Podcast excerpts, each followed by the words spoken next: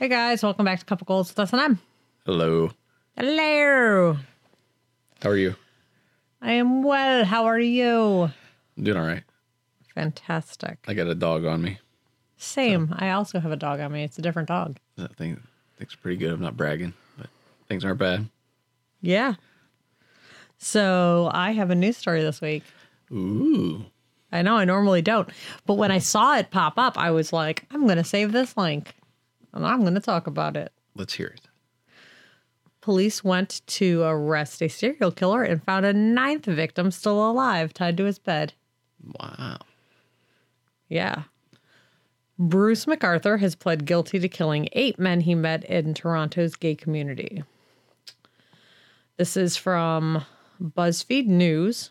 So it's the section of BuzzFeed that hasn't been shut down yet No. by Julia Reinstein on February 6th.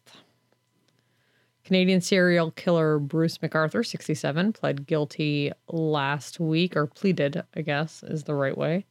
Guilty last week to murdering eight men in Toronto and is now awaiting sentencing. sentencing. MacArthur, who worked as an independent landscaper, hid his victims' remain in large planters on a property he used for storage. He was arrested after a string of deaths and disappearances, disappearances from a gay, Toronto's gay village, which left residents frightened, and that police were not taking enough action against someone they thought was targeting the community. So it doesn't matter who the people. I mean, it does matter. Don't get me wrong, but that's not the point of the story.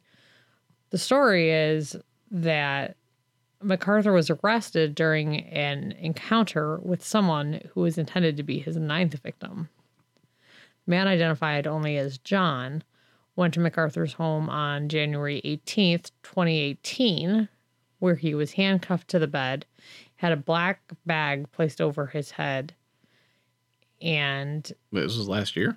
well, that's the year that it says, but the story is from 2019 Yeah. the story is from a couple days ago on at 4:57 p.m. Well, it Oh, is BuzzFeed. Right. They told me that I was going to have an impeached president here in a couple days. so, anyway, the guy got the guy literally got he got arrested like with this dude tied to his bed with a bag over his head. Oof. Yeah.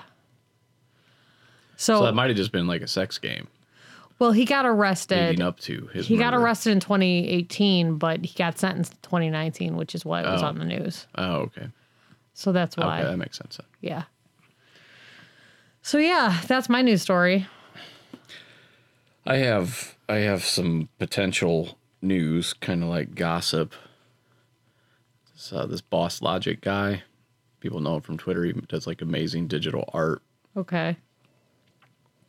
and he does a lot of like nerdy art. He did this series of of Mortal Kombat movie posters depicting Hollywood stars as Mortal Kombat characters, and it looks really good. So with like Terry Crews as Jax and Keanu Reeves as Kenshi, stuff like that. Gal Gadot as Katana, I think. Okay. Anyway, so he's kind of gotten some. He's gotten famous, kind of recently, I think, for that. So recently, he did a Batman poster mock-up. With who is Batman?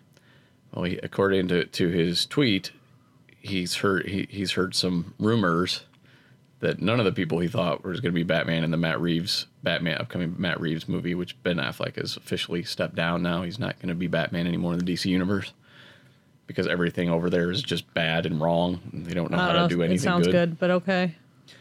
so, because of this rumor, because of what he's hearing, he depicted Robert Pattinson as Batman. So, thanks again, everyone, for having terrible taste and putting people like Robert Pattinson in the role of Batman, which I don't have anything against the dude himself. That is not a Batman, though. Everybody complained about Ben Affleck. I was one of the minority who was like, Ben Affleck is perfect for Bruce Wayne. Have you ever read a Batman comic, for instance? You might notice he is perfect for Bruce Wayne. So instead, they're eyeballing Robert Pattinson, which I think is akin to casting somebody like, say, Andrew Garfield as Spider Man. You know, it's just gross and wrong. Who would do that? right? That is really fucking gross. yeah. So yeah, there- I have that, and then I just wanted to share something about myself because I found it kind of amusing. okay. So as, as someone who grew up in the '80s and and '90s, I loved the Ninja Turtles. I think I've I've spoken about the Ninja Turtles and Krang. Crying. I speak about crying sometimes. And I so I was 14 years old when the second Ninja Turtle movie came out in theaters and I got to go see it.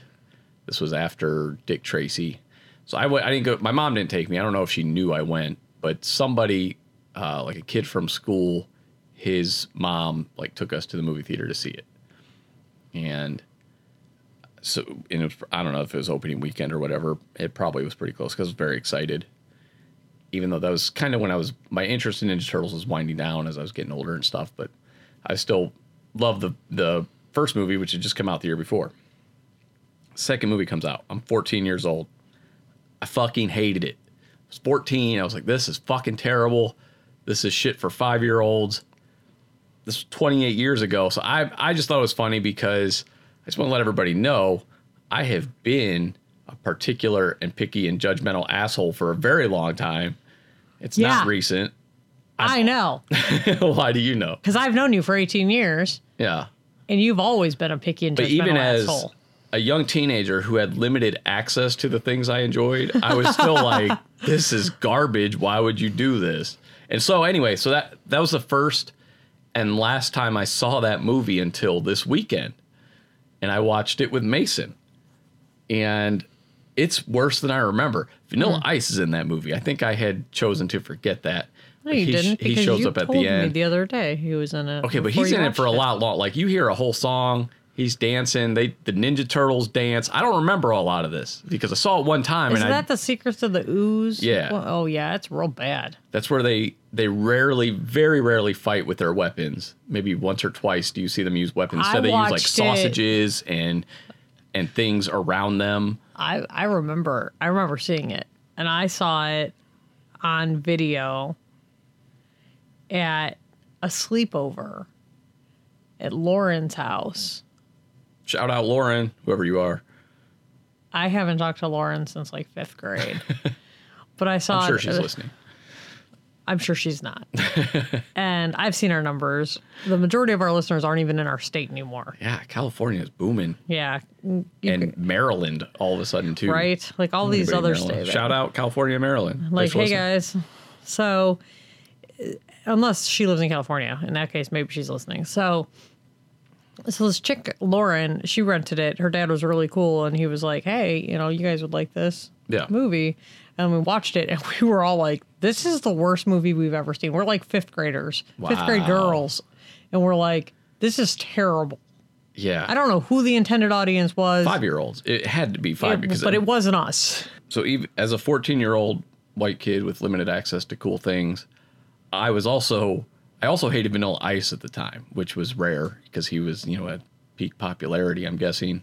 Yeah, And so the, at the time, I was very angry to see Vanilla Ice in this movie as well. 'Cause I, and I do remember kids from my school singing "Ice Ice Baby" at me. And don't get me wrong, I did I didn't have like good music taste. I was into hair metal. I but was your just last starting name to was get in. Isley, so people called you Ice, didn't they? Yes, which So- I liked. people singing "I Say It's Baby I Use" not the worst thing in the world. It, it is. It's bad. That's a terrible song. Okay. stop, collaborate, and listen. Yeah. Collaborate? Who are you collaborating with? You're gonna collaborate to listen? That's First from the of all- get go. It's idiotic. First of all, we don't have any rights to that song, so stop singing. That's all right. He just stole the music from Queen and then pretended he didn't. So fuck you, Vanilla Ice, for ruining rap music for white people for years until Eminem. Thanks a lot. What was that other white band? Third Third Base? Was that a was that a thing? I think they were around. Are you talking about Ace of Base? No, no, there was like a white rap group. You're talking about Snow? No. Third base, I'm pretty sure was a thing. I might be making that up. Third base. Third like base. sex? That Definitely might have been the wrong. reference, but it might have also been been spelled like B A S S. I don't know. I don't. I vaguely remember hearing it. It just popped in my head just now, so I'm just kind of That working through the sounds memory. Made up as fuck. Hold on. I'm a, it very well I'm may a be. Look. Third base. I I don't know if it, if it's Mm. actually a thing. It's an American hip hop group. Ding ding ding. And what what was what do these people what do Uh, There these fellows is look like? one person of color and two white dudes. Yeah. So I, don't- I nobody really They were on Def Jam and Columbia Records. I don't actually know their music at all. I don't know why they popped in my head. They But anyway, broke up. Vanilla Ice was fucking terrible. He was in this movie, and it just kind of cemented my thoughts and feelings at the time, which was this is this is just utter shit. This is fucking terrible, and it really is. That movie doesn't hold up well at all. It was the last Ninja Turtle movie they made with the Jim Henson suits. Unfor- in the third movie, they had this other company, and the suits looked weird, and I remember that because they weren't the Jim Henson suits, and they all looked Ah. like they had. uh they had those liver spots on them. it was really bad. They were like liver spot and teenage teenage turtles. Teenage Mutant Ninja Skur- Turtles stopped taking care of their skin. yeah, it was it Get was very sunspots strange. from being outside. But no, I just wanted to like, share with listeners, like you know, they they probably think like, wow, you're a fucking asshole. You just hate everything, and it's like you know, I've been hating everything for a very long time. I've been very consistent with that. I've always hated everything. always. But no, I just hate when people take something so fundamentally great as as in the first Ninja Turtles movie, which is perfect. It's just a perfect film. I can get it back. I can get it back. Your favorite line? Yeah. What's your other line? There's another one. you- Pizza dude's got 30 seconds. anyway, you go from a perfect movie to this quick rush job because because the first movie was such an unexpected hit for some reason, even though Ninja Turtles themselves were a huge hit. There, it was so unexpected that they rushed to get this movie out a year later.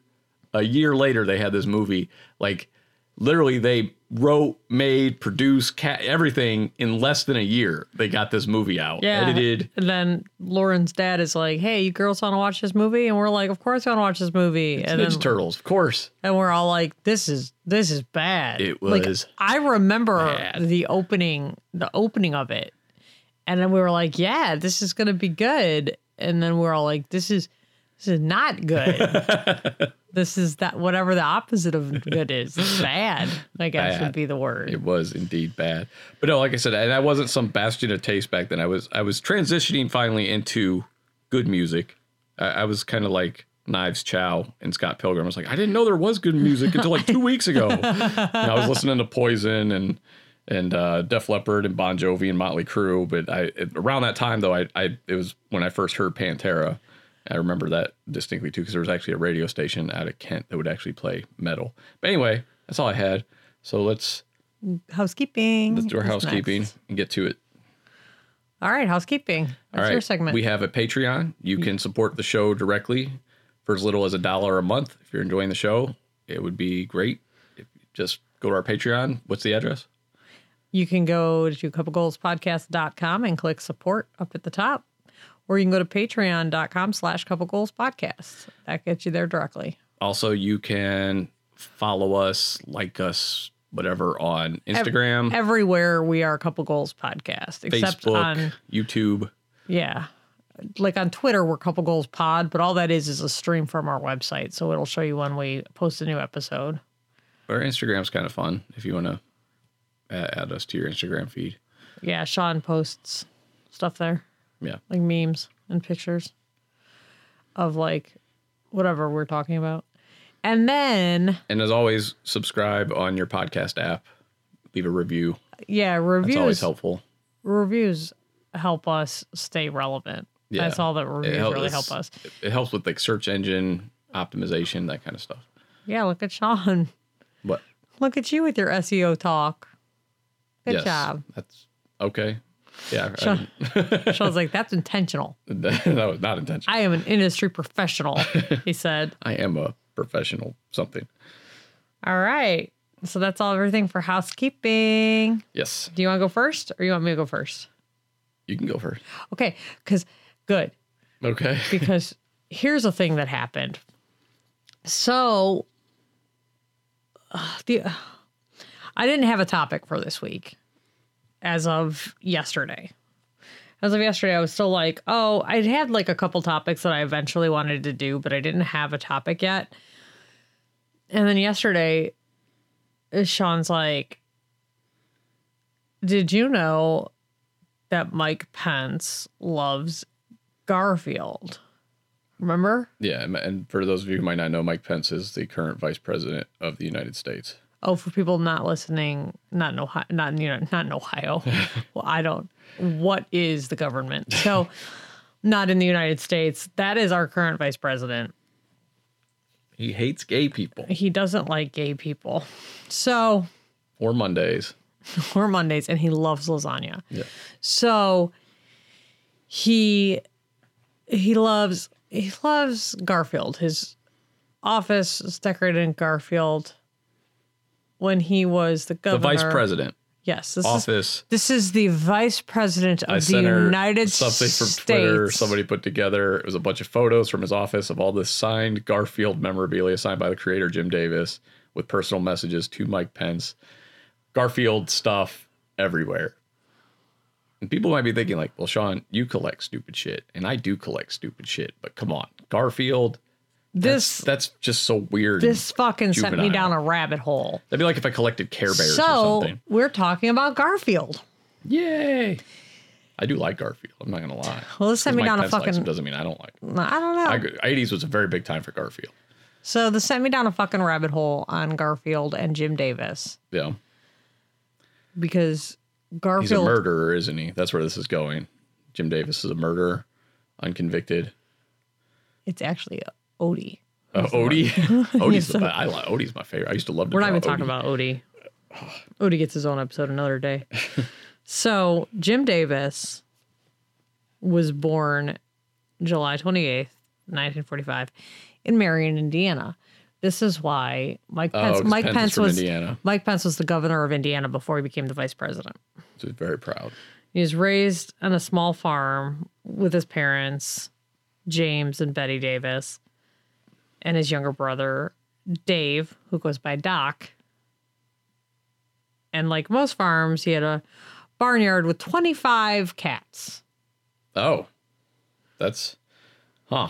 That also explains his other comic, U.S. Acres or whatever it was called. Yeah, he did have another comic, which I don't even go into that comic.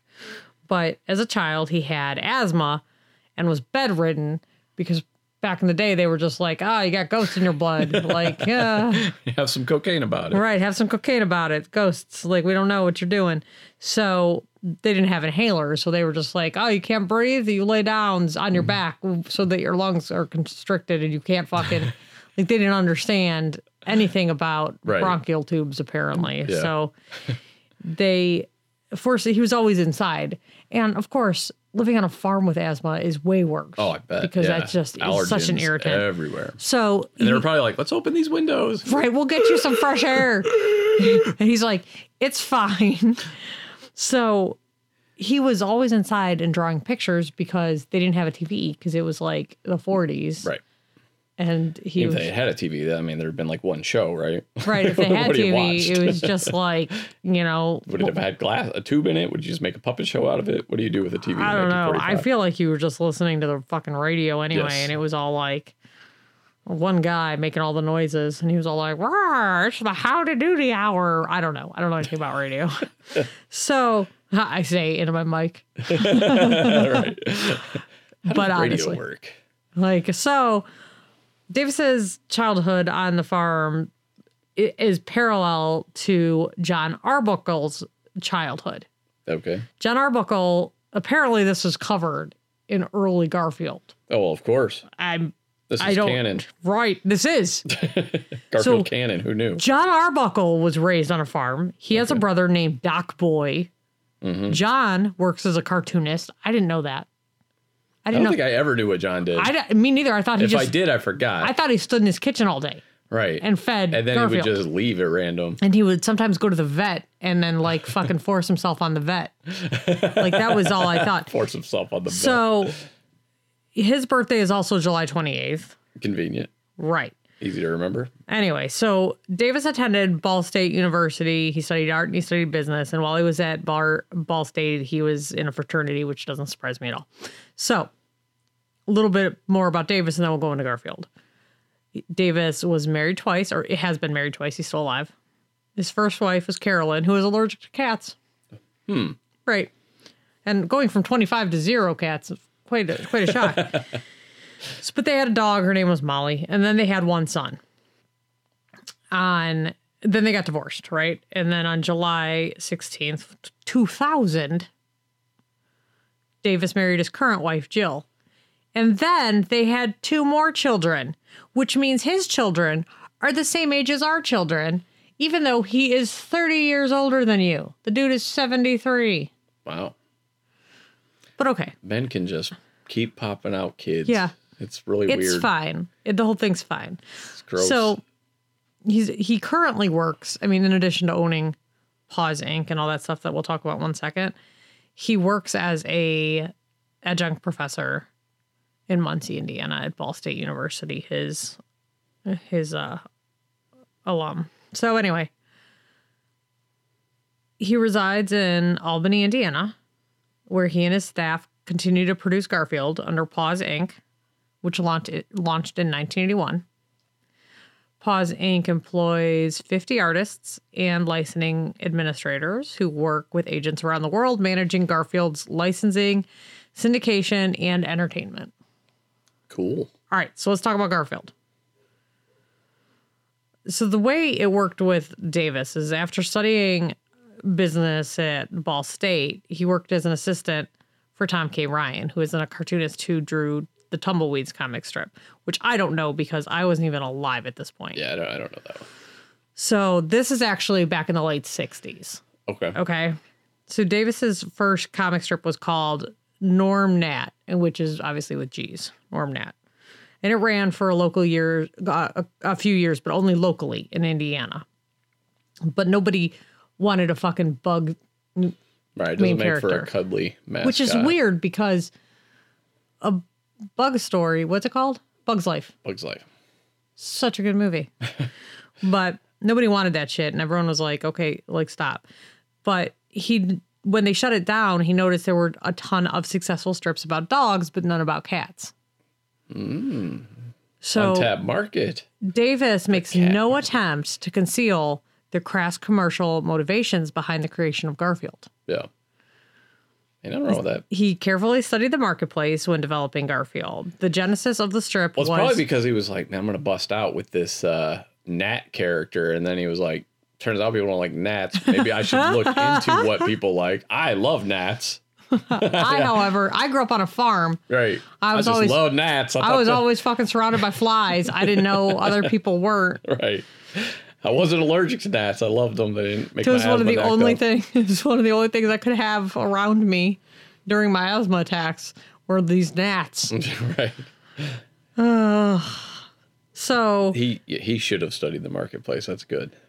Makes sense. the genesis of the Could you strip imagine? was I'm just trying to think of other, especially when you think about the time period. Like nowadays, you could have like anything be successful. I mean, we have a talking turd from South Park. right. You have Mr. Hinky. Yeah. So, but back then, you know, you you probably couldn't do. You know, a lot harder to break into the marketplace Yeah, with, like, oh, what, what do you got for us? I got uh, I got Mary the maggot. Yeah, it's gonna be a big seller. and uh, Mary the Mag- and Mary the Maggot is in a relationship with Norm the Gnat. yeah. I really like alliteration. People are like, yeah, no.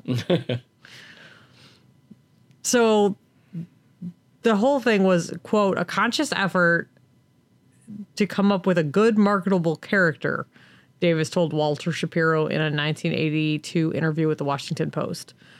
Quote, a primar- primarily an animal, Snoopy was a very popular in licensing, and Ch- but Charlie Brown is not. So Davis looked around and noticed that dogs were popular in the funny papers, but there wasn't a strip for the nation's 15 million cat owners. so he consciously developed a stable, recurring, repetitive jokes for the cat. He hates Mondays, he loves lasagna, lasagna and he's fat. Why does a cat hate Mondays? like, it just does he ever give a reason for that other than to just give him a characteristic that people would identify with? Fat. That's It us. makes him marketable. okay. I hate Mondays too, just Like- like, that cat who can't tell what day it is. Like that cat who doesn't actually have any fucking any obli- like he doesn't have obligations. So the model for Garfield was Charles Schultz's Peanuts, but not the funny Peanuts of the stri- the strip's early years, But Davis wanted the the the sunny, humorless monotony of the Peanut, Peanuts twilight years. so after this is a quote. After 50 years, Snoopy was still laying on that doghouse, and rather than getting old, it was actually the opposite effect. Davis told the Chicago Sun Times during a press blitz for Garfield's 25th anniversary. It turns out the Peanuts creator, though Charles Schultz, actually hated Garfield. Hit it, Garfield. Yeah. That's funny. So this is from Kiora because someone was like, uh, there was a question on Kiora that, that people were like, I don't get Garfield. Like, I don't think it's Question funny. on what? Kiora. Have you ever been on there? Oh, I thought it was just Cora. Oh, is that how you say it? Yeah, I just thought it was Cora. Oh, You maybe. never pronounce a U after a Q, really. Qua- Question, Kiora. but- Question. So See, and then like, and quarry, Kiana Quar- quarry. query. Well, that's a Query. dou- oh, yeah. Oh, I don't know. Quora. I don't know. Might be Quora. I don't just called it Quora. I don't know. No one says fucking did website you names out pronounce loud. it? I don't know how. It, Quora. That's what you were. That's what I was like. I don't know what Quora. Who? Who? I don't know what that is What either. you call it, Henry? what you call it? We call Henry Blow. so if you know what movie that's from, you are our people. So about 25 years ago, I met a woman who worked for United Feature Syndicate. Are you looking up how to pronounce it? Yeah. Because you are rapidly typing instead of listening to this I, podcast. I, I am listening. am going to do that during yours and watch. When I You're gonna love mine. So when I don't I, think type so. on my phone during Sean's segments, he literally will hit my phone out of my hand. I don't know. Yeah, you pronounce a Q U in a lot of things. Quick Yeah. question. But I'm not allowed to pronounce a Quorum. QU. So Quora. when I pronounce a QU, you make fun of me on a podcast with thousands Well, the, of you, you listeners. said Quora though. Yeah, I don't know how to say it. Yeah, that, that that threw me off. I don't. Like I you were don't. pronouncing the U as, as in As, a very like- different way. I don't know how to pronounce it like a like a W. maybe. Yes. So anyway, Yeah. 25 years ago, I met a woman who worked at United Feature Syndicate. UFS represented Peanuts as well as Garfield and countless other cartoons. But like quartet, you don't say quartet. I'm just, We got to talking, and she told me a story about her early year or her early days with the syndicate. She was hired to work on Peanuts business, licensing, and merchandising, and one of her first assignments was to fly out to Santa Rosa, California, where Charles Schul- Schultz lived, stay in stay in his house for a week, and establish a good relationship. After a couple of days, she was distraught because Schultz didn't warm up to her. She thought she might lose her job. She was trying harder to, to make him like her. And finally, after another day or so, she, he casually asked her, What percentage of your time is devoted to the Peanuts property? She said, 100%. I was hired to only work on Peanuts. And then she could finally see the ice cracking. And he gave her a relieved look. And he said, Oh, good, because I think that cat is stupid. By the end of the week, he had warmed that's, to some, her that's some creator and they jealousy had though. and You they know what had I a mean? trusting business relationship. That's yeah, what that sounds like. He was very huh. yeah. He didn't like somebody angling in on his marketplace. So by the end of the week, they had warmed. They were friends. Whatever. The other, when you're also thinking about Garfield, you can't ignore Garfield minus Garfield. So that's yeah. that's from Dan Walsh, and he. Garfield minus Garfield is a is a site dedicated to removing Garfield from the Garfield comic strips in order to reveal the existential angst of John Arbuckle. It's a journey deep into the mind of an isolated young everyman as he fights a losing battle against loneliness and depression in a quiet American suburb. Right? That's that's literally from Garfield minus Garfield Yeah. site. I remember when, when I first saw those. It was very funny. And it's not updated anymore, but the website's still up. But bringing this whole thing back around to Mike Pence. And obviously Mike Pence's whole thing with Garfield is the closeness to Indiana. Yeah. And when I was researching it, I found out like Jim Davis is clearly clearly a Republican. Yeah. Like clearly. And he handed he hands out Halloween candy with Mike Pence. Like they're friends. That's why he has all that signed shit. yeah. So when I was looking into it, Miles Klee, who is an author or journalist, I should say.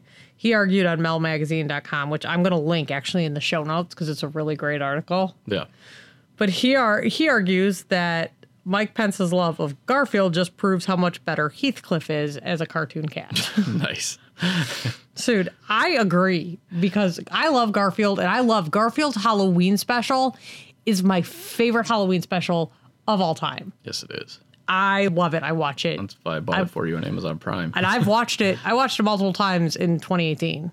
Like I love it, but I loved Heathcliff. I could still sing the the song. Heathcliff show was way better. yes, And I had Heathcliff books too, and I, Yeah, I, I they did were too. funnier.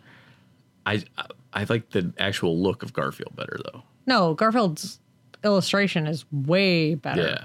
But the stories Yeah. were better in Heathcliff Yes. by far.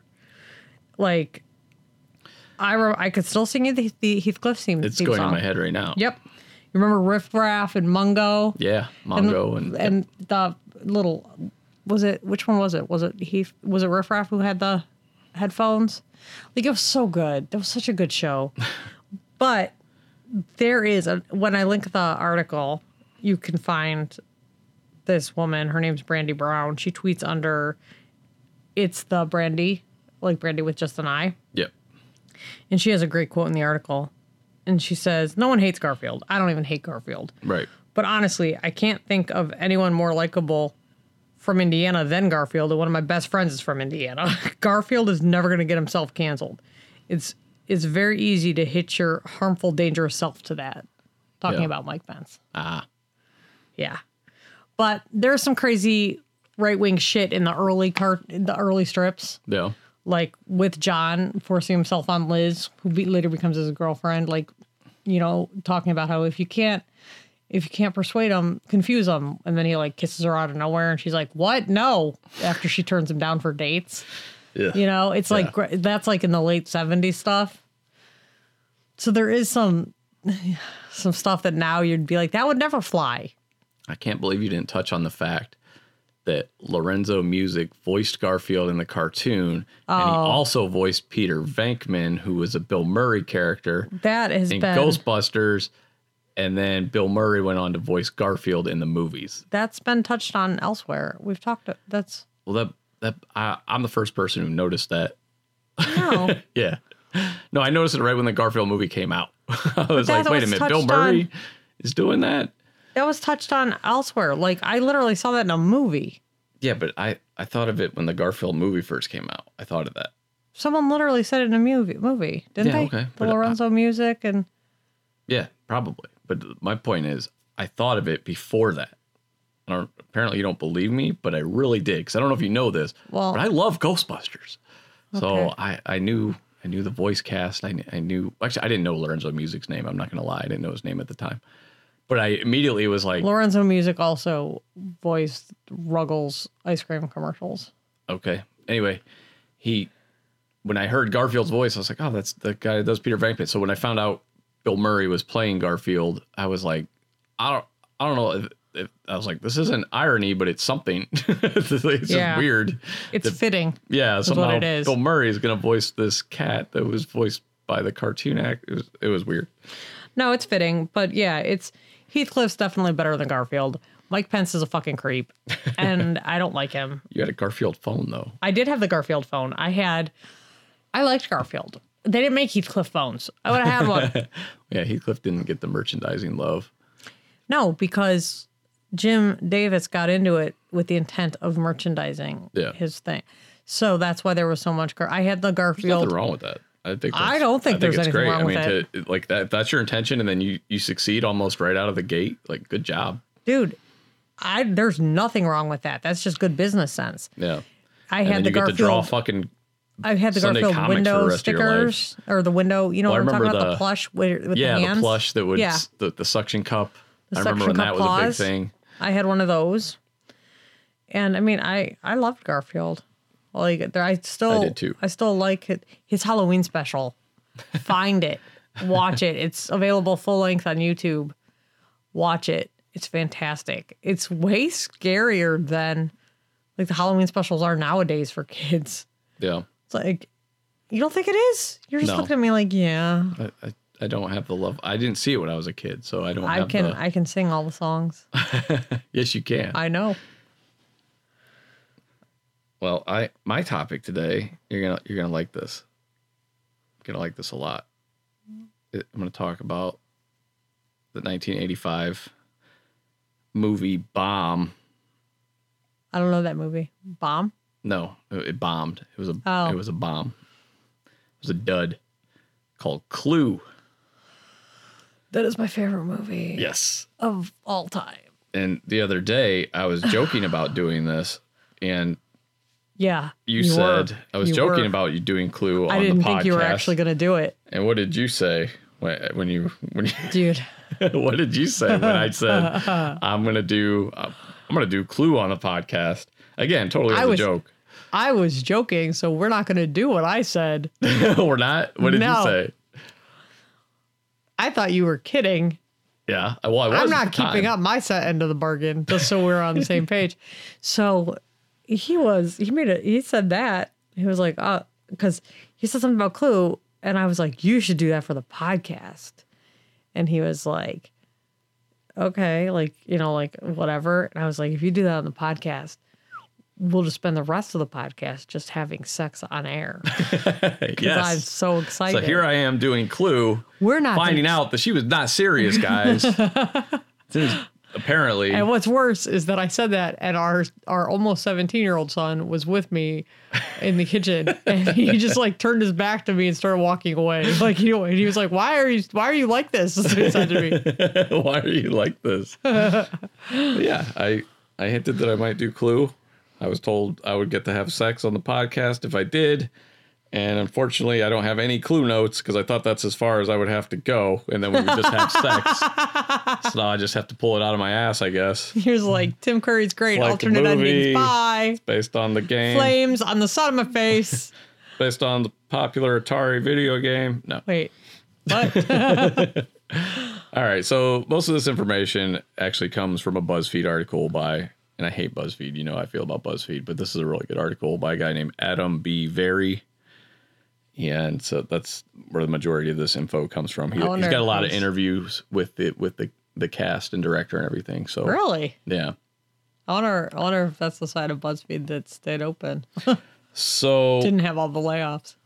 this uh well i'm gonna start off with just some basic uh stats i guess so clue is a movie that's based on a very popular board game here in america anyway called clue which is a game where it's a who done it game where you solve you, you try to figure out who killed mr body with what and in what room in case you don't already know that but it's a board game is what it is It's fucking. It's a great board game. it is, and it's it's more fun if you have more than two players. It's a lot harder to figure out who who Yeah. did it. 'Cause me and my sister would play it when I was younger. And it was pretty easy. It was a lot easier when there's only two people, but then there's more people. You have to write down a lot more information and as you learned. When You we want to know? play. You want to know when it's not fun? when is it not fun? When you play it. When I play it, Yes, why? Because I solved the mystery. because you take fucking notes every time anyone en- says anything. Well, yeah, you have. That's that's how you detect.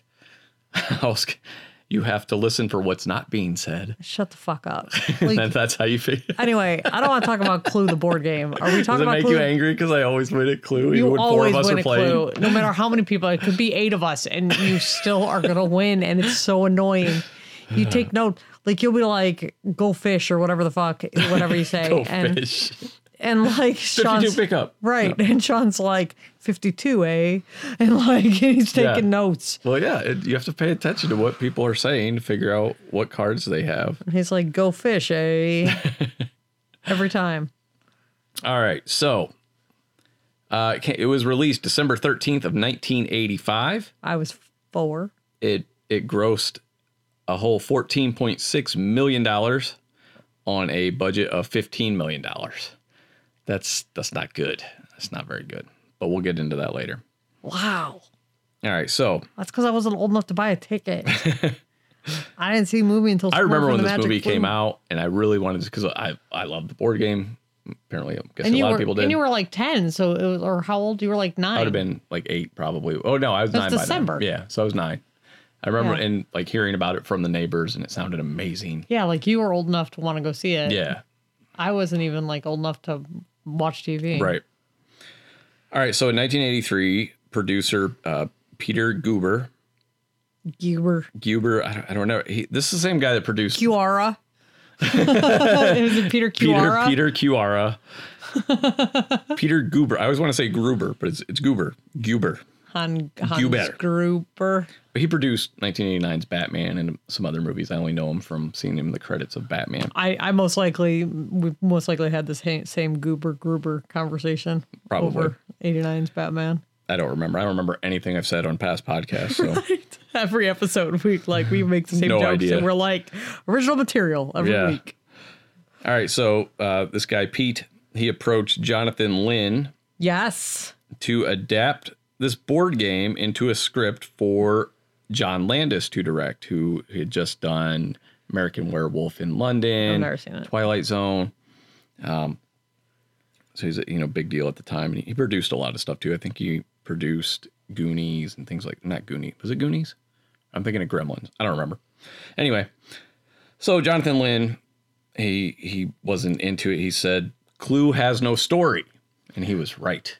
it really doesn't have a story. doesn't it's a have a setting. story. It has It characters is. It's a setting. and it has weapons. Also, they wanted uh, uh, Deborah Hill was, ended up being the one to produce. She she snagged the rights. Deborah Hill produced Halloween. She worked with John Carpenter a lot Yeah. back then. I don't know who that is. So anyway, so Peter Guber asked Jonathan Lynn, who is from London, asked Lynn to fly to, out to L.A. to at least meet with John Landis and Deborah Hill. And the only reason that uh, Lynn said he yes is because he had never flown first class before, and he thought he would like to try that. So that's the only reason he agreed to meet with to do this movie. He had no interest initially. He was like, "Yeah, I'll take a free trip to LA first class." Yeah. All right.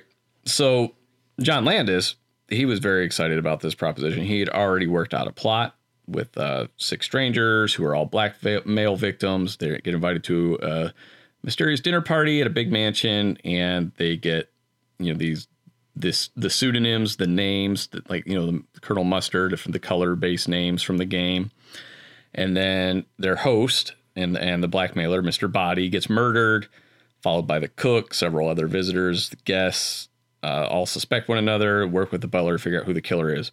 And he acted all this out for Lynn. And Lynn said he was careening around the office, jumping up and down on the furniture, standing on the table, shouting, screaming. It was a tremendous pitch. I've never seen anything like it in my life. And then when uh, this interviewer, uh, Adam Very, when he asked John Landis about this meeting, he said, You know, Jonathan is so British, Jonathan Lynn. He probably thought, Holy shit, this guy's very enthusiastic. so, yeah. um, so Landis also realized that he didn't have a solution. He said, Like, who, who actually did Who it? did it? Yeah, he didn't have that part. So Because he's- it's always random every freaking game. Right. He said, I went to the point when the butler said, I'm going to explain what happened, like in the classic Charlie Chan, Agatha Christie kind of way, and I couldn't figure it out. I set up a crime I couldn't solve. So I thought, well, I got to get a real writer. So now he's looking for somebody to write this movie and solve this mystery that he's, he's built up. He, uh, he turned to a playwright named Tom Stoppard.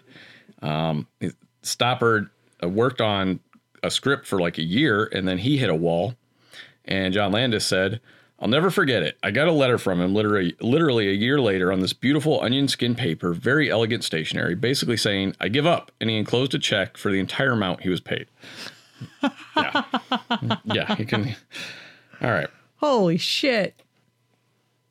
So, so it ends up in Jonathan Lynn's lap. Uh, he says there were still a lot of unrelated actions that would have been interesting had there been an explanation. A lot of characters who weren't characters; they were just colors. And so I went back to my hotel room and phoned my agent and said, "This is a total waste of time. Why don't I come home now?" And his agent said, "Well, now you're there. Why don't you just try and think of something?" So I stayed up half the night, sort of had a few tentative ideas, and I went in to see John in the next morning and he me- and mentioned them. He got very excited about it. And by the time we had the second conversation, he said, Would I like to write it?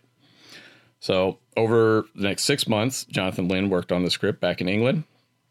I was trying to figure out how to craft a coherent story out of this this board game setting, which is funny because I'm sure at the time it was it was the way people feel about video game movies. Like, you know, some people, why would you make a movie based on a video game? Just a game. So it's the same thing. But why would you make a movie? You know, you're not going to make an Uno based game, right?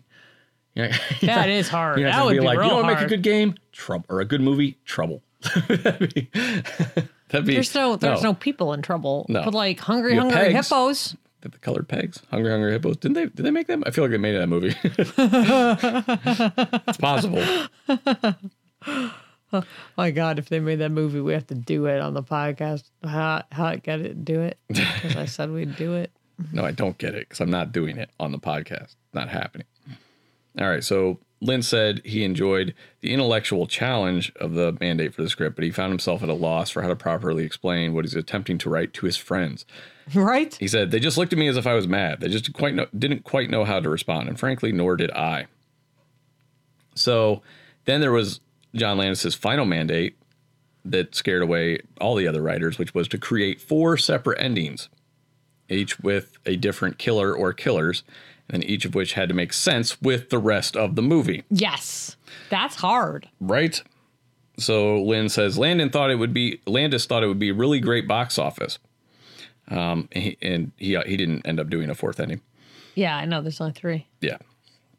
So he said he, he thought that what would happen was that people, having enjoyed the film so much, would then go back and pay again and see the other endings. In reality, what happened is that the audience decided they didn't know which ending to go to, so they didn't go at all. Oh.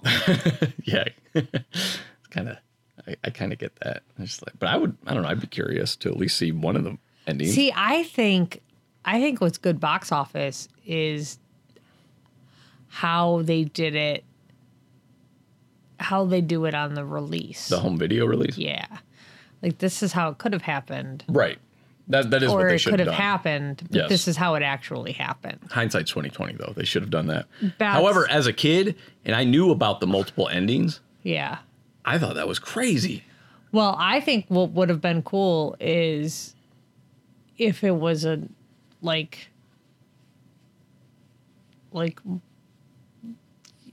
rou- like roulette ending. yeah Like you don't know what ending you're gonna get. yeah Do you know how pissed you'd be though if you paid twice and you fucking got the same ending twice? well apparently and i'll get to this later they had like when they had you know back then your movie was in the newspaper it's how Yeah. you looked up the times and everything and they would have a number assigned to which theater had which ending like a one Oh. two or three or something like or a b or c or something like that so you would know oh, okay if i want to see I A saw different ending a and then if you want to go see ending b you could go see it at this theater kind of thing so they had a system Yeah. but um, people probably didn't know about that you you couldn't really convey all that in a commercial yeah. you know. All right, so and that movie's really smart so it's hu- I'm not saying that 1985 audiences aren't but Yeah. they aren't they well, weren't. he, you, well, here's the thing though. It- Probably a lot of smart the moviegoers were probably also the same people who are like, I'm not going to see a movie based on a fucking board game, on a children's board game. You know what I mean? children's board game and i don't even know what the ending i'm gonna get all right Yeah. no no All right, so Jonathan Lynn finished his screenplay partway through 1984, and he decided to set the movie in New England in 1954. He, he drew heavily from his friendship with screenwriters who had been blacklisted during the McCarthy era. So he made all the color based names, uh, pseudonyms for Washington, D.C. types who were getting blackmailed at the height of McCarthy's power. Mm-hmm. So, i do find it interesting though that he m- it was 1954 i thought this when we watched clue yesterday and i i watched clue a lot you guys like i watched clue a lot and i thought this when we watched it yesterday though and it was the 50s which was still when racism was like vam like bad yeah. and it had a African American like sergeant. Yeah. Is that a thing? In the 50s? I don't know. I honestly don't in know. New England? I mean, oh, I guess that's like one of the progressive areas for yeah. you know for civil rights. So I guess maybe. So anyway, he he submitted his script, and Landis, Deborah Hill, uh, Goober, and John Peters. John Peters also was one of the producers on Batman. I can't imagine having a last name Goober. They all loved the script. Yeah, So- it's a great script. However, while he was writing the script, John Landis had agreed to direct a movie called Spies Like Us. Oh, that's a So- real movie. Uh, John Landis then just decided he just asked Lynn. He's like, if if he wanted to direct, Yeah, and he's, like, I'll be an executive producer. You direct it. John Landis said he worked so hard and he was passionate about it. He had this amazing theater background, and I thought, gee, you know, why don't you do it? Because it will be more than a year before I'm even available. And Jonathan Lynn said, Of course, anyone who's been a theater director would like to be a film director. I didn't have an ambition to direct something like Clue, but when somebody offers you a movie to direct, by and large, you say yes. It's the first time you've had such an offer. It may be the last time. And that's very true. That You don't turn down directing a, a Hollywood movie. No- that's what that's you know. what you said about what's his face, Cameron. James Cameron. Yeah. Well, with Piranha, right. Exactly. You have to take those out. You can't just wait until that perfect movie comes along. Get in where you fit in, or Yeah. whatever you said. Sure. All right, so now he has to put a cast together. So uh, he he tried to cast uh, Rowan Atkinson, I don't know who that is. Mr. Bean. Oh Yeah, he tried one to cast him for the Butler. no, no. Okay, but at the time, nobody really knew who he was. Oh, in- he in the wasn't US. Mr. Bean yet. He wasn't Mr. Bean yet, Oh, but he was okay. known i- for a BBC comedy series called Blackadder, and he Mr. Bean didn't debut until 1990. And uh, Jonathan Lynn said they never heard of him and absolutely were not interested. He sent a tape of him doing lots of sketches and funny things, but I don't know if they watched it. So finally, he looked to Tim Curry. So Yes. Tim Curry was already a bit of a cult hero from Rocky Horror Picture Show, obviously Yes. and he had the theatric theatricalic yeah, three, theatricality. I don't know. I can't say that Kiora. required for the role, and he had a high enough pro- profile to satisfy the studio. Used. So also, Jonathan Lynn had known Tim Tim Curry forever. They went to boarding school for, for together. So yeah, really? and Tim Curry said, He was my hero. He was the big actor. I was so happy for him that he had been given a film to direct and write, and I wanted to be a part of it. So that's pretty cool. Aw, and it's such a great movie. I don't give a shit. I don't give a shit. anyway, uh, so most of the rest of the cast were his first choices: Eileen Brennan as Mrs. Peacock, Christopher Lloyd for Professor Plum. So good. so Now good. Lloyd hadn't really had his breakout role in Back to the Future yet, so uh, as that movie hadn't hit theaters, but he knew him for his role on the TV show Taxi as Yeah. uh, Reverend Jim Jim Ignatowski. Um, Lynn said he made me laugh when he came to read. That's the way I select people. So That was that movie's so good. the cast themselves they were attracted to the screen screenplay. Michael McKean said the jokes were making me laugh out loud. Right. That's so good. Um, Yeah. And so he's, he's like, I thought, yeah, they made this into a real story, a silly ass story. Uh, he, and this uh, Adam B. Very talked to McKean, and, and uh, they were having dinner in Los Angeles. I And wonder he, if he Dinner in a- Los Angeles with Michael McKean. and he asked, he asked McKean if he found the idea of basing a movie on a board game to be crass or silly. And he says, McKean waves me off. And McKean says, there, There's a very good movie called The Setup, Robert Wise boxing picture, which is based on a poem that's largely one page long about a boxing match. You can make a good movie or a shitty one based on anything. And I firmly agree with that. Yes. I firmly agree with that. I don't know how to make an Uno one though. good Uno movie. I'm still thinking about it. You know, it's I'm like, I like, was just thinking about that. I was like, I just picture like an intense Uno game, and then you start learning about the people who are playing this intense Uno game and why this in- Uno game is so intense, and then you Right. find out it's like some saw-based situation where if they're like somebody's gonna die if when it's like- they go it's- out. It's like or an something. always sunny type of, of like angle. Like it's like always it's like a Charlie McDennis situation. All right. So the the only time that uh, oh wait, hang on, I'm skipping ahead of myself. So, uh, in his first draft of the script, that the role of Mrs. White had somehow come out underwritten. But then when Madeline, Madeline Kahn, Kahn. became interested, and she of course played Lily von Stupp in Mel Brooks' Blazing Saddles. And she's fantastic theater actress. She's great. When she expressed interest, Well, she's Lynn dead now. enthusiastically wrote more material for this character.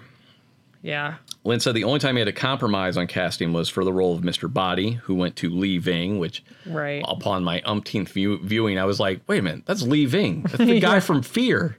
I love living in the city. Everybody knows that song, right? That's yeah, fear. you you made the you made the point of telling me as soon as you realized it was him. Yeah, I had no. I was like Lee Ving. I never knew what he looked like. Uh, and Lynn says the studio wanted him. He had some big hit record or something. I imagined somebody rather different, but I said no to everyone in the studio's requests. And so finally, I thought, well, I'd better say yes to something. So that's how Lee Ving ended up in in Clue. Doesn't matter. Mr. Body dies so fast. It's fine. Here's a little bit of uh, and he did fine as as Mr. Body. you It's know? funny. It, well, I, I've always thought Mr. Body can't fucking act. Why is he in this? I, I've al- I've always thought that. Well, uh, there you go. All right, so he had he had his cast together, and he landed a really big star to play Miss Scarlet. Her name was Carrie Fisher. So we're on this is radio, so you can't just make a stunned face. You have to react verbally. Tell me everything. Okay. What happened and how did we end up with that chick from like in the heat of the night or whatever the fuck that is? Leslie Ann Moore. Yeah, Leslie, Leslie, whatever. All right, so I'm just going to read this straight from the the article here. So a week before rehearsals were supposed to start, Lynn got a call.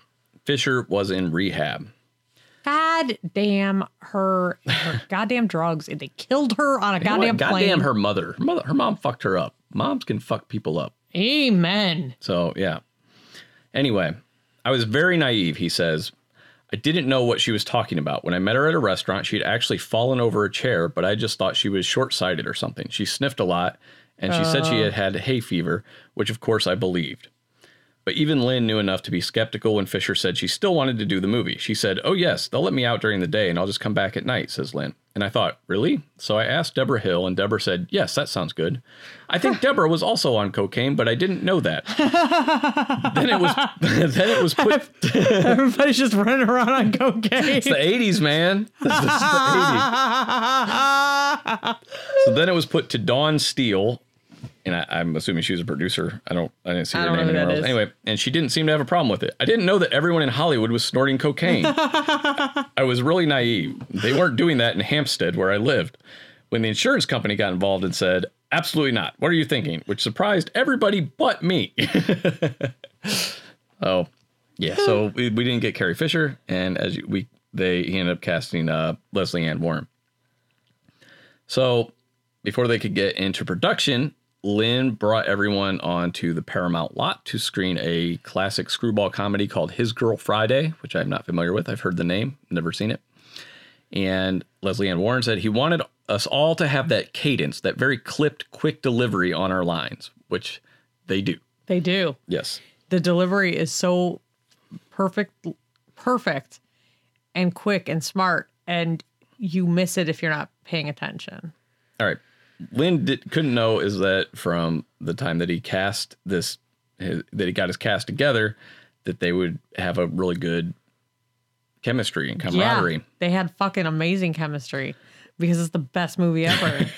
Anyway, so Leslie Ann Warren says, I felt so deeply sorry for Jonathan because we were in hysterics the whole time. It was like trying to herd a bunch of puppies. Martin Mull adds, Sometimes you're in a movie with someone, you say, Oh, good, I'm going to be with so and so in this film. Then you find out that of the 32 scenes you have, four of them are with that person and nothing else. In this case, we were always all together and it just Right. made it so much more fun.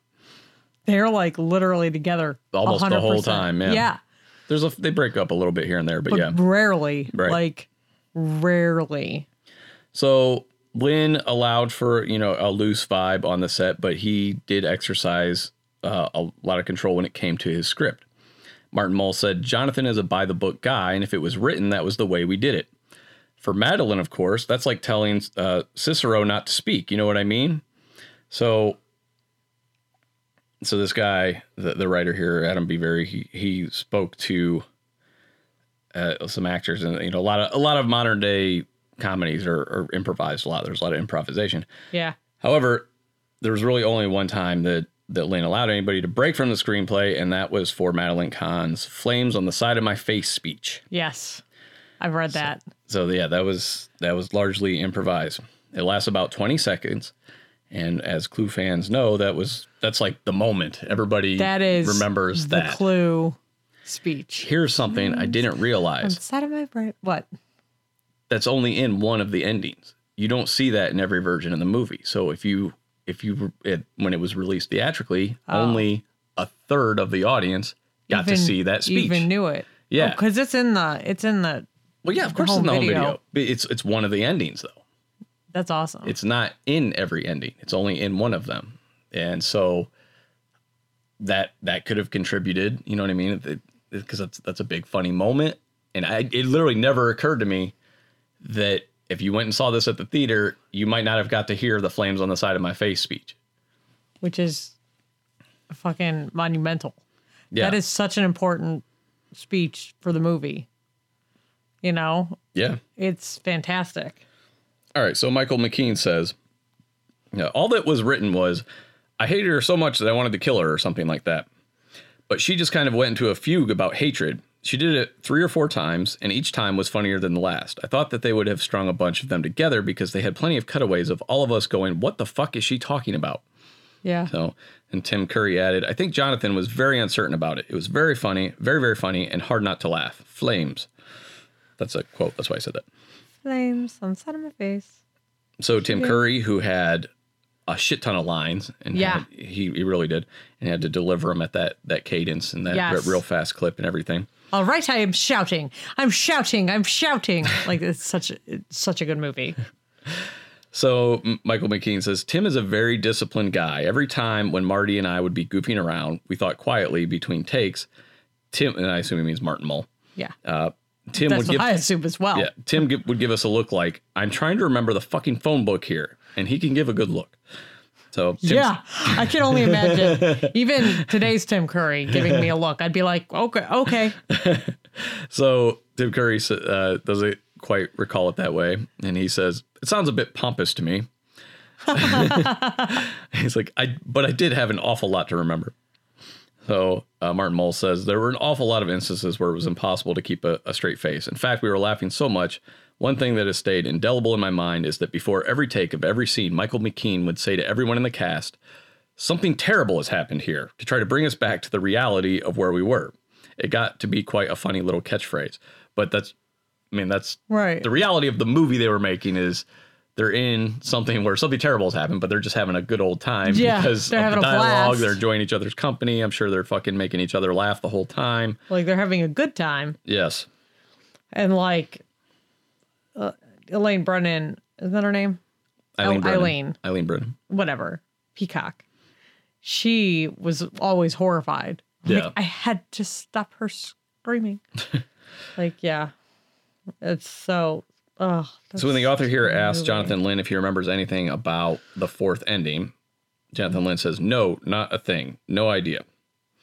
So uh, he went on to tell him about some online speculation, and Jonathan Lynn cut him off and said, "I have no idea what's reported online, and I have no idea what the fourth ending was. It's really gone from my memory, and I don't have a copy of the original script."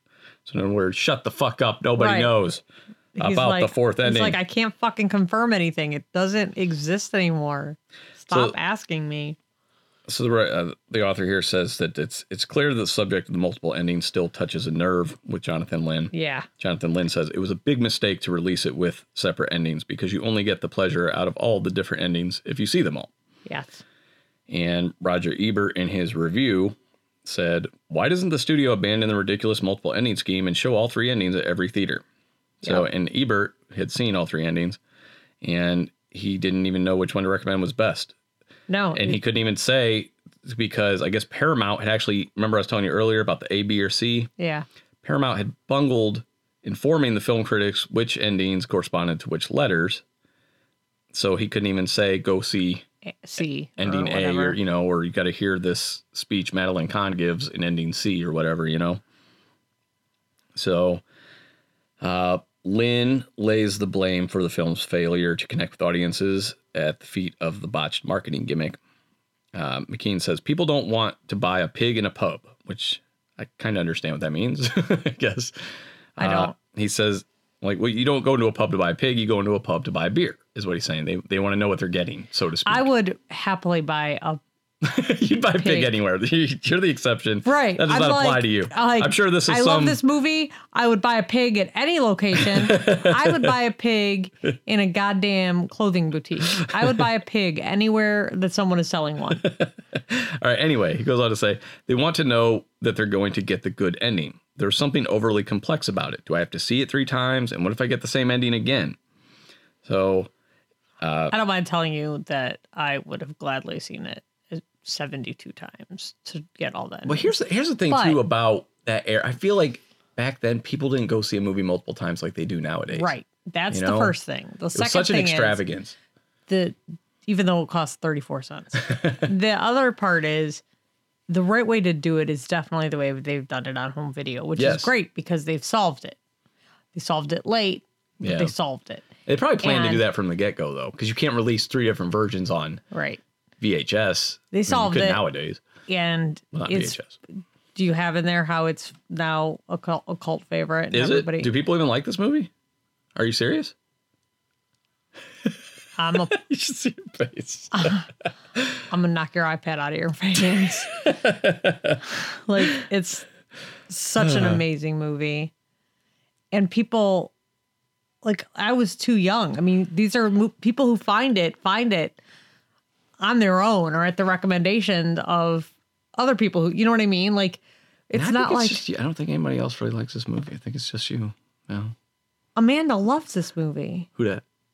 I think people just say that to make you. Ha- no, I'm messing with you. A lot of people love this movie. I'll get to that. You're so upset. at I the notion am. that- This is such a good movie. You're so- I'm gonna be like nobody even likes The Matrix. What is I- The Matrix? Good. They, they can go watch Fast and the Furious and fuck off. I don't want, they're gonna ruin. There's gonna be a Matrix remake, and it's just gonna be the Fast. It's gonna be The Rock. It's gonna play nine characters. and They're gonna bring in Samuel L. Jackson. He's gonna play three different people named Shaft. It's gonna be fucking terrible. Shaft, just the tip. All right, so the, the actors were very happy with the movie. Martin Mull says, I knew how much fun I had doing it, and I was surprised that that, that didn't translate to the audience having so much fun. Michael McKean says, There wasn't a thing about the movie's lack of success that you could lay at Jonathan's door. I think he made exactly the right movie. I just don't think they knew what to do with it. Yeah. So I afterwards, think it was marketed po- poorly. this this part makes me sad. So he, he uh, Jonathan Lynn says, I was unemployable afterwards in Los Angeles. So he'd li- he had lined up his next gig to direct a Steve Martin movie called Roxanne, that modern day retelling of Cyrano de Bergerac. Yeah, Who I had the know big what nose. Roxanne is. But then Clue got a very bad reception, and ten days later, I was off the picture. So like That sucks. yeah, that's. Ugh. All right. So Did he do anything after? Like, does he do anything now? I don't know. We'll have to, I'll look we'll it have up. to keep. Re- I'm Meg. Let Oh. me let me finish. let me finish my thing. You're so excited to find out where this is going that you're gonna look it up while I'm telling you about it. Really? Yeah. Just look up how to pronounce Quara. Quara. Q. I think it's just Cora. I just say Cora because Cora is like a person's name. That's why I always thought it was supposed to With be a like Q? no, I mean C O R A, but I thought that's what they're going for. And I was thinking like quartet, you don't pronounce it.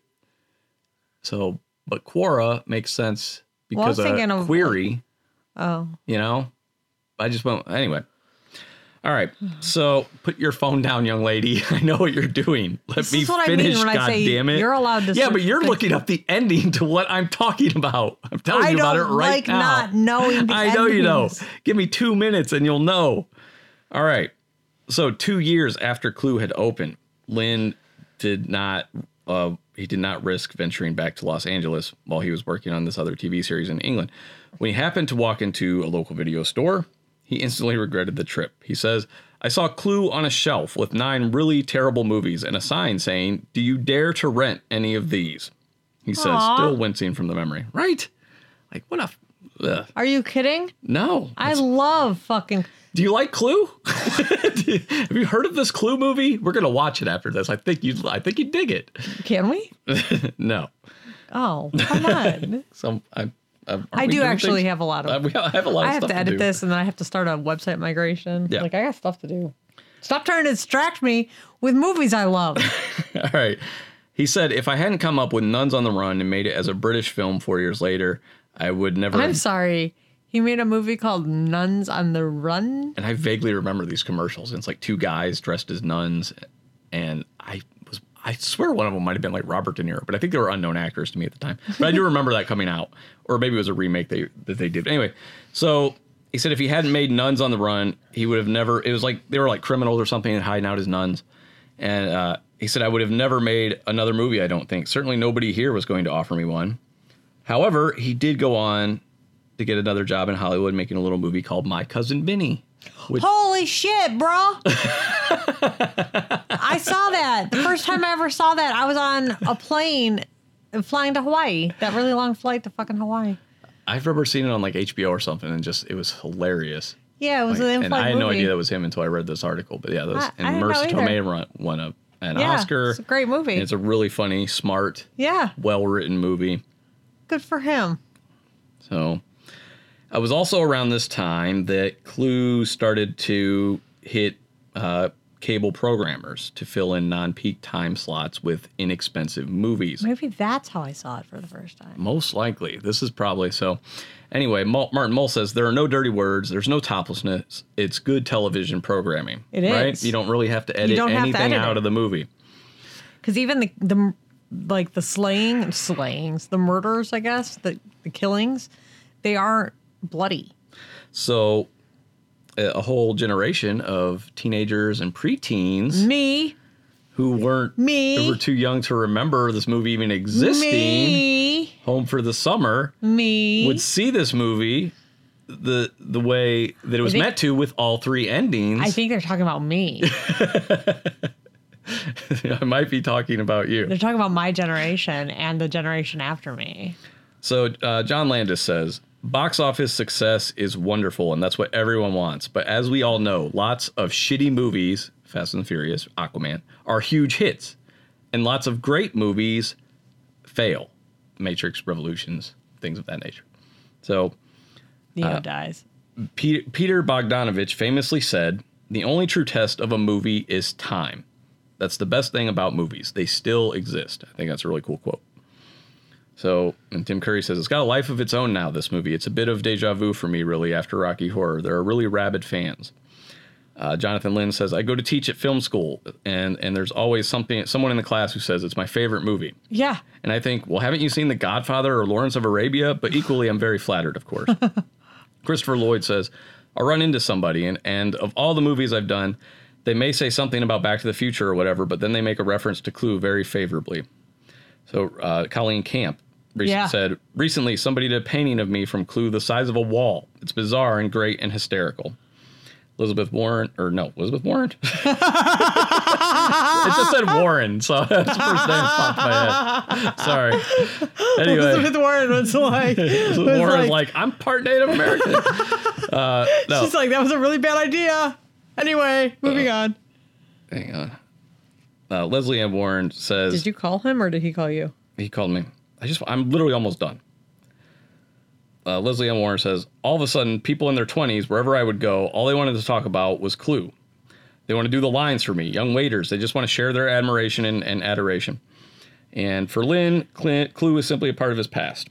He says, if you do anything and people are still enjoying it 30 years later, it's rather miraculous. You can't expect that. I've been lucky. And that's it. That's my that's my clue presentation. That's he's gonna bask in it. Yes. Uh, We're gonna go have sex after this, right? It's immediately that's what happens now. no, it, judging by the fact that you just got a phone call from our son, it sounds like he needs a ride. It would have been funnier if you just said yes. Oh. FYI, if you just said yes. I, no, because you'll hold me to it. That's true. I'd have recorded proof. right. But You'd be supposed like, to you'd be like, hold on a second. And you'd pull out the recording and then you just play my yes repeatedly. All right. Well, that's that's all I got. All right. Thanks for listening. Go watch Clue. Go Don't watch read Clue. Garfield. You could read Garfield. There's nothing wrong with that. But you should definitely go read Heathcliff instead. Um, all right. Thanks for listening. We love you guys. Bye. Have a good week. Bye.